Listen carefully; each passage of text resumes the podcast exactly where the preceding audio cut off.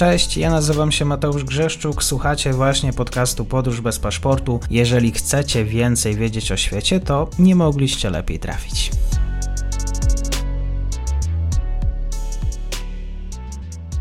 Partnerem odcinka jest Oanda, T M S Brokers, dom maklerski obecny na rynku już od ponad dwudziestu lat. W opisie odcinka znajdziecie link do aplikacji, w której możecie otworzyć konto maklerskie i grać na giełdzie, a wcześniej potrenować na koncie demonstracyjnym. Jeżeli otworzycie konto za pośrednictwem tego linku, dostaniecie na start książkę o tematyce inwestycyjnej. Zapraszam, Mateusz.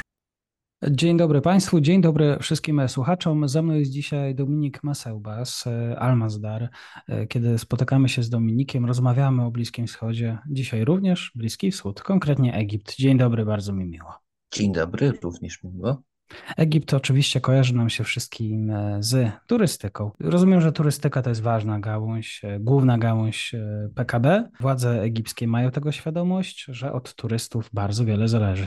Tak, zgadza się i to od wielu lat i niestety w trakcie różnych zawirowań politycznych, kiedy sytuacja na terenie Egiptu nie była najbardziej stabilna, no to ze względu na od razu obniżenie liczby turystów w, w kraju, no cały czas gospodarka egipska to bardzo mocno odczuwała, więc jak najbardziej no do dziś turystyka jest dla wielu milionów Egipcjan nie tylko głównym, ale czasami i jedynym źródłem utrzymania. Władze oczywiście sukcesywnie wspierają rozwój turystyki, czy to poprzez różnorakie inwestycje w infrastrukturę hotelową, szeroko rozumianą infrastrukturę turystyczną. Widzimy też od niedawna, już po tym nowym otwarciu, po zakończeniu tych restrykcji covidowych, no to intensywną promocję Egiptu w środkach przekazu, tak, czy to w internecie, czy to w telewizji. No i oczywiście teraz mamy do czynienia z ogromną kampanią, która ma zachęcić turystów do przybycia do Egiptu no, w celu, w celu zobaczenia jednego z największego, jednej z największych placówek muzealnych na świecie, czyli hucznie zapowiadanego nowego Muzeum Egipskiego, które ma się znajdować pod piramidami. Mhm. Co to za muzeum jeszcze słowem? No to ma być główne muzeum poświęcone historii Egiptu, które ma pokazywać najważniejsze, najpiękniejsze eksponaty, no przede wszystkim doby tego Egiptu starożytnego. Różnorakie mumie, no zapowiadane jest to w taki sposób, że będzie to pod względem powierzchni największa placówka muzealna na świecie. Niestety tutaj problematyczną jedynie kwestią jest to, że ona już miała być otwarta jakiś czas temu, nadal, nadal do tego otwarcia nie doszło, co chwilę jest ta, ta data przesuwana, no ale myślę, że już jesteśmy bliżej aniżeli dalej. I faktycznie będzie to absolutnie nowa, nowa atrakcja na mapie, na mapie Kairu, ogólnie na mapie Egiptu, która myślę, że no, będzie niesamowite przeżycie, żeby zobaczyć, jak to wszystko tam wygląda. Jeżeli turyści odwiedzają Egipt, to jak się właściwie dzisiaj porusza po Egipcie? Jakie środki komunikacji? To zależy. To zależy, czy mówimy o turystyce indywidualnej, czy o turystyce zbiorowej. Jeśli mówimy o zbiorowej, no to mimo wszystko wśród polskich turystów nadal dominuje ta wersja jeżdżenia z dużym biurem podróży, tak, z dużym turoperatorem. Mamy przecież bezpośrednie loty czarterowe do głównych kurortów egipskich, czy to do Hurgady, czy to do Sharm el-Sheikh, czy to do Taby. No i wtedy po prostu biuro jest odpowiedzialne za to, żeby takim klientom zorganizować wycieczki fakultatywne do najważniejszych miejsc, czyli do Kairu, do Luksoru, ale mamy też i inną opcję w postaci, uważam, że jest też jedna z piękniejszych form zwiedzania Egiptu, czyli rejs po Nilu, tak? I wtedy będąc na pokładzie komfortowego wycieczkowca można po prostu nie tylko korzystać z możliwości płynięcia Nilem, ale i też przy okazji schodzić na ląd i zobaczyć najważniejsze obiekty, również kojarzone z historią starożytną, tak? Czyli to nie tylko Luksor, ale to również Aswan, to również Edfu, Komombo, więc jest to też bardzo ciekawa opcja. No a jeśli ktoś się decyduje na zwiedzanie czy na turystykę indywidualną, no to tutaj za sprawą decyzji na naszego narodowego przewoźnika polskich linii lotniczych LOT, no to możemy skorzystać z bezpośredniego połączenia na trasie Warszawa-Kair i wtedy indywidualnie zwiedzać sobie Kair, wyjechać poza Kair w kierunku północnym, żeby zobaczyć drugie największe miasto Egiptu, czyli w tym przypadku mówimy o Aleksandrii, do zrealizowania, no ale jak wiadomo zawsze, czy w większości przypadków, jak mówimy o takich krajach, no to zwiedzanie z biurem jest znacznie łatwiejsze, aczkolwiek zwiedzanie indywidualne dodaje zawsze tego pozytywnego dreszczyku. Dzisiaj troszkę właśnie o komunikacji będziemy rozmawiać i trochę o tej turystyce, może w jakimś aspekcie, bo chodzi o to, że Egipt chce, reguł chce już, od, czytam też takie informacje, wiadomości, zmniejszać swoją zależność od turystyki. Przez ostatnie miesiące bardzo często też spotykałem się z wiadomościami, informacjami o tym, że międzynarodowe firmy, giganci w produkcji samochodów chcieliby rozbudowywać swój biznes właśnie w Egipcie. Chodzi o fabryki pojazdów elektrycznych. Może jeszcze na początek ta świadomość tego i ta taka dyskusja Egiptu na temat zależności od turystyki, ona ma rzeczywiście odzwierciedlenie w dyskusjach w lokalnym parlamencie. Prezydent Egiptu wie o tym, że no, to jest cel ważny i przede wszystkim do zrealizowania.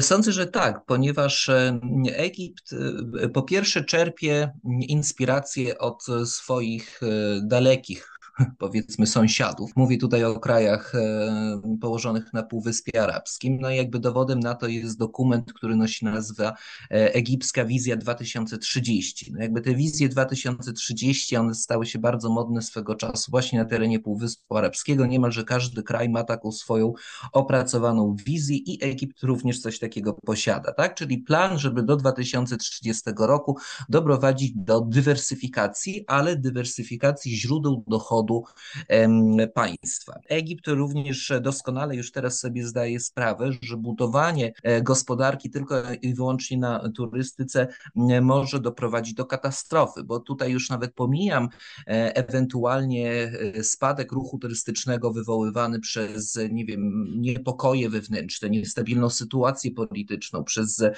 ewentualny zamach terrorystyczny, tak? Ale jakby ostatnie lata pokazują nam, że w każdej chwili może dojść do globalnej pandemii i tak naprawdę nic z tym nie możemy zrobić, tak? Na w dwa tysiące dwudziestym, dwa tysiące dwudziestym pierwszym roku no ten ruch turystyczny niemalże e, umarł, tak? I wiele osób, które były silnie uzależnione od, od tego sektora, no po prostu potraciło pracę i znalazło się w fatalnej sytuacji. Więc e, bez wątpienia jest to ważny, jest to ważny temat nie tylko w, w debacie politycznej, w debacie publicznej, ale jest to ważny temat, jakby, który każdy Egipcjanin doskonale sobie z tego zdaje sprawę. Również tutaj należy, należy podkreślić, że jednak mamy do czynienia z jedną z największych gospodarek na terenie kontynentu afrykańskiego, no i to doprowadza do tego, że Egipt jest krajem o ogromnym potencjale. Tak, mówimy o, o kraju, który ma około sto dziesięć, pewnie nawet i więcej milionów obywateli, co jakby z automatu sprawia, że tutaj potencjał do tego, aby tworzyć nowe inwestycje jest, jest duży i ja myślę, że zarówno Egipcjanie, jak i ogólnie społeczność międzynarodowa powinna się cieszyć z jakichkolwiek nowych pomysłów mających na celu zmodernizowanie, powiedzmy sobie tak górnolotnie, zmodernizowanie gospodarki, gospodarki egipskiej. Mhm. Tych pomysłów jest wiele. Jednym z nich jest właśnie ten biznes motoryzacyjny. Zanim przejdziemy do aut elektrycznych, czy jakieś inne wizje na rozwijanie państwa? Tak, no tutaj przede wszystkim to cała ta wizja jest oparta również w duchu zrównoważonego rozwoju, oparta o dokumenty również Organizacji Narodów Zjednoczonych, planów na Afrykę. Więc tutaj też takim koronnym przykładem tego ma być wielka inwestycja w postaci nowej administracyjnej stolicy Egiptu, tak? Jeszcze nie wiemy do końca, jak ona się oficjalnie będzie nazywać, na razie jest ta tymczasowa nazwa, no ale ona ma być też swego rodzaju nowym miastem, miastem, które zachęci przede wszystkim ogromną rzeszę studentów, nie tylko z uniwersytetów państwowych, ale przede wszystkim jakby to ma być być miejsce utworzone dla uniwersytetów zagranicznych, które miałyby otworzyć swoją filię w Egipcie. To ma być miejsce, które chce przyciągnąć do siebie firmy jakby tego sektora wysokich technologii, więc no tutaj pomysłów jest, jest sporo. Jak to zostanie zrealizowane, to czas pokaże. Tutaj jak mówimy o Egipcie, ogólnie o tym regionie świata, to myślę, że nie należy tak bardzo sztywnie podchodzić do pewnych dat, aczkolwiek no... Ja tutaj sam nawet egoistycznie patrząc żywię głęboką nadzieję, że faktycznie um, uda się nawet częściowo wszelkie te projekty zrealizować. To w takim razie przejdźmy już do projektów motoryzacyjnych. I przyznam, że te wieści o tym, że ten biznes, biznes samochodowy ma wejść do Egiptu, już słyszę już od dawien dawna. Czy to w jakiś sposób od miesięcy znalazło się swoje odzwierciedlenie w konkretnych decyzjach i może coś już tam powstaje? Znaczy tak, na, należy tutaj powiedzieć, że w Egipcie są obecne firmy zagraniczne, duże koncerny, które mają swoje fabryki, tak? Mówimy tutaj o, o dużych graczach.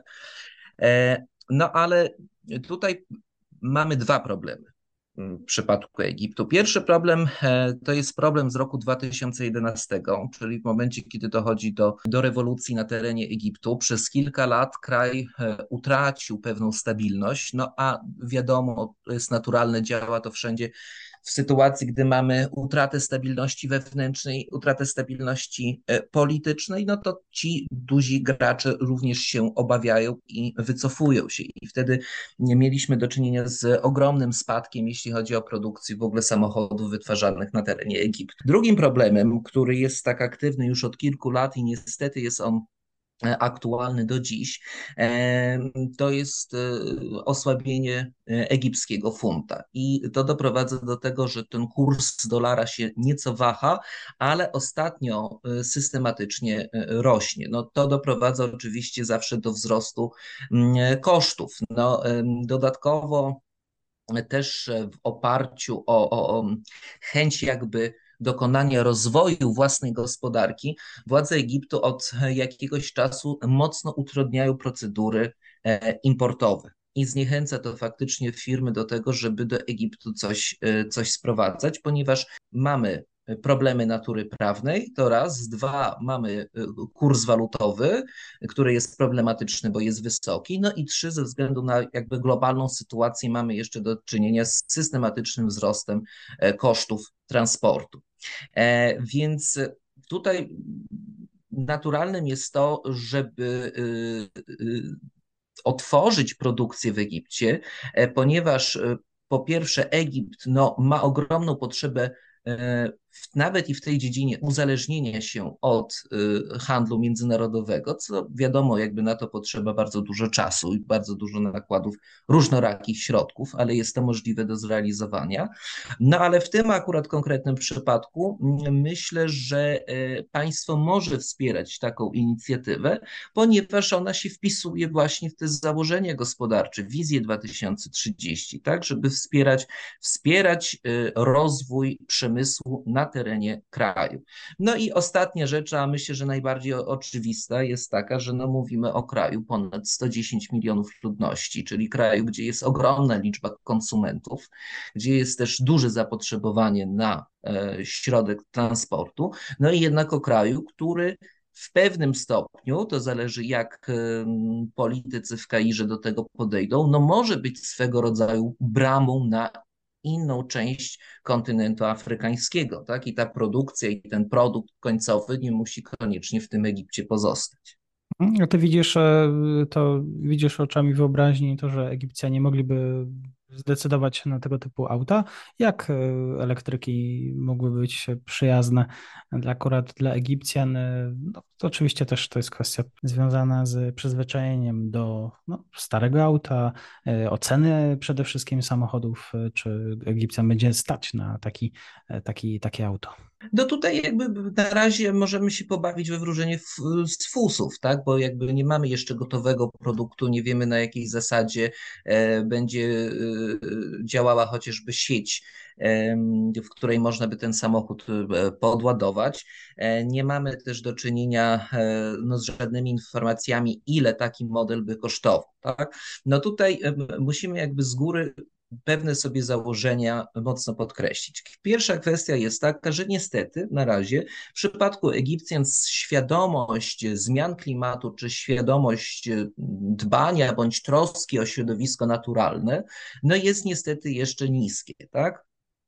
Więc tutaj myślę, że nawet taki temat nie za bardzo istnieje, nie tyle w mediach, no bo media jakby realizują politykę rządową, więc to można łatwo wprowadzić, nie wiem, kampanię, takie reklamy na temat, na temat dbania o środowisko, a, ale jeszcze nie funkcjonuje to w świadomości jednostek, tak? Więc no tutaj e, pierwsza kwestia, która będzie problematyczna, e, to jest e, niezrozumienie korzyści, jakie mogą płynąć ewentualnie z tego samochodu, e, no i cena, tak? No bo jeśli ta cena będzie niekonkurencyjna, bądź będzie no, za wysoka, no to wtedy myślę, że też będzie dominować takie chłopskie podejście, tak? Ani mi się to nie przyda, ani mi się to nie opłaca. Więc mhm. jakby tutaj kwestia podstawowa to jest przede wszystkim, no ale to już zależy od działań władzy centralnej, no żeby prowadzić faktycznie politykę edukacji o mhm. zmianach środowiska, no i, i o tym, Że, że, że ewentualnie takie jednostki dla państwa. Jakie, jacy międzynarodowi partnerzy mogliby pomóc tutaj w produkcji tego typu aut w Egipcie? O jakich krajach mowa? No ja myślę, że to były kraje, które teraz są głównymi partnerami Egiptu, jeśli głównymi partnerami w sferze wymiany handlowej, no myślę, że tutaj moglibyśmy wymienić Stany Zjednoczone, moglibyśmy z całą pewnością wymienić Francję, Włochy, no kraje, które mają przede wszystkim doświadczenie w tej materii i mają ugruntowane już kontakty i dobre kontakty z różnymi sektorami egipskiej, egipskiej gospodarki. A jak to widzisz pod kątem specjalistów? Czy edukuje się w tym zakresie, czy, czy Egipcjanie chodzą, uczestniczą inaczej? Często decydują się na tego, tego typu studia, które mogłyby pomóc w tej branży. Myślę, że to jest przed nami. Myślę, że to jest, jest przed nami. No umówmy się, znów ja jednak zawsze w przypadku Egiptu będę podkreślał tą liczbę, liczbę ludności, no i że w Egipcie też mamy dość specyficzny system rządów, tak, więc jeśli władza centralna w odpowiedni sposób przeprowadzi programy mające na celu zachęcenie ludzi do tego, żeby wybierali takie, takie kierunki. Nie tylko zachęcenie, ale zapewnienie im również warunków do tego, aby taki na przykład kierunki studiów skończyć, zapewnienie im ewentualnych programów wymiany akademickiej, tak, czy stażów zagranicznych, no to myślę, że to jest do zrobienia w przeciągu kilku do kilkunastu lat. Rzeczywiście, plany ambitne. Jestem ciekaw tego, czy Egipcjanom się uda, bo i również nie tylko Egipcjanie, ale wiele krajów, w tym Polska, chciało mieć swojego elektryka. Wszystko też dotyczy przede wszystkim też pieniędzy i kosztów właściwie prowadzenia tego typu działalności. Dzisiaj o tym, że Egbit ma plany ambitne o to, żeby budować fabrykę pojazdów elektrycznych. Dominik Masełba, bardzo dziękuję. Bardzo dziękuję i tylko na zakończenie chciałbym dodać, żebyśmy kibicowali, aby te ambitne plany się ziściły. My, nawet egoistycznie patrząc, powinno nam na tym zależeć, ponieważ Polska no, zaczyna dostrzegać ogromny potencjał Egiptu. Mamy do czynienia chociażby już z umową podpisaną między katowicką strefą ekonomiczną a strefą w Suezie, więc faktycznie mamy duże szanse na to, żeby ze sobą współpracować, no bo jednak te relacje polsko-egipskie bardzo często były oparte przede wszystkim czy to na wymianie y, naukowej, no czy to na turystyce. A jednak i Polska, i Egipt to są takie kraje, które mają naprawdę duży potencjał wzajemnej, wzajemnej współpracy. I tym akcentem zakończymy. Bardzo dziękuję. Dziękuję bardzo. I to już koniec na dzisiaj. Zapraszam na profil podcastu Podróż bez paszportu na Facebooku, Instagramie i Twitterze. Zachęcam też do wsparcia mojej pracy na serwisie Patronite oraz Buy Coffee. Do usłyszenia.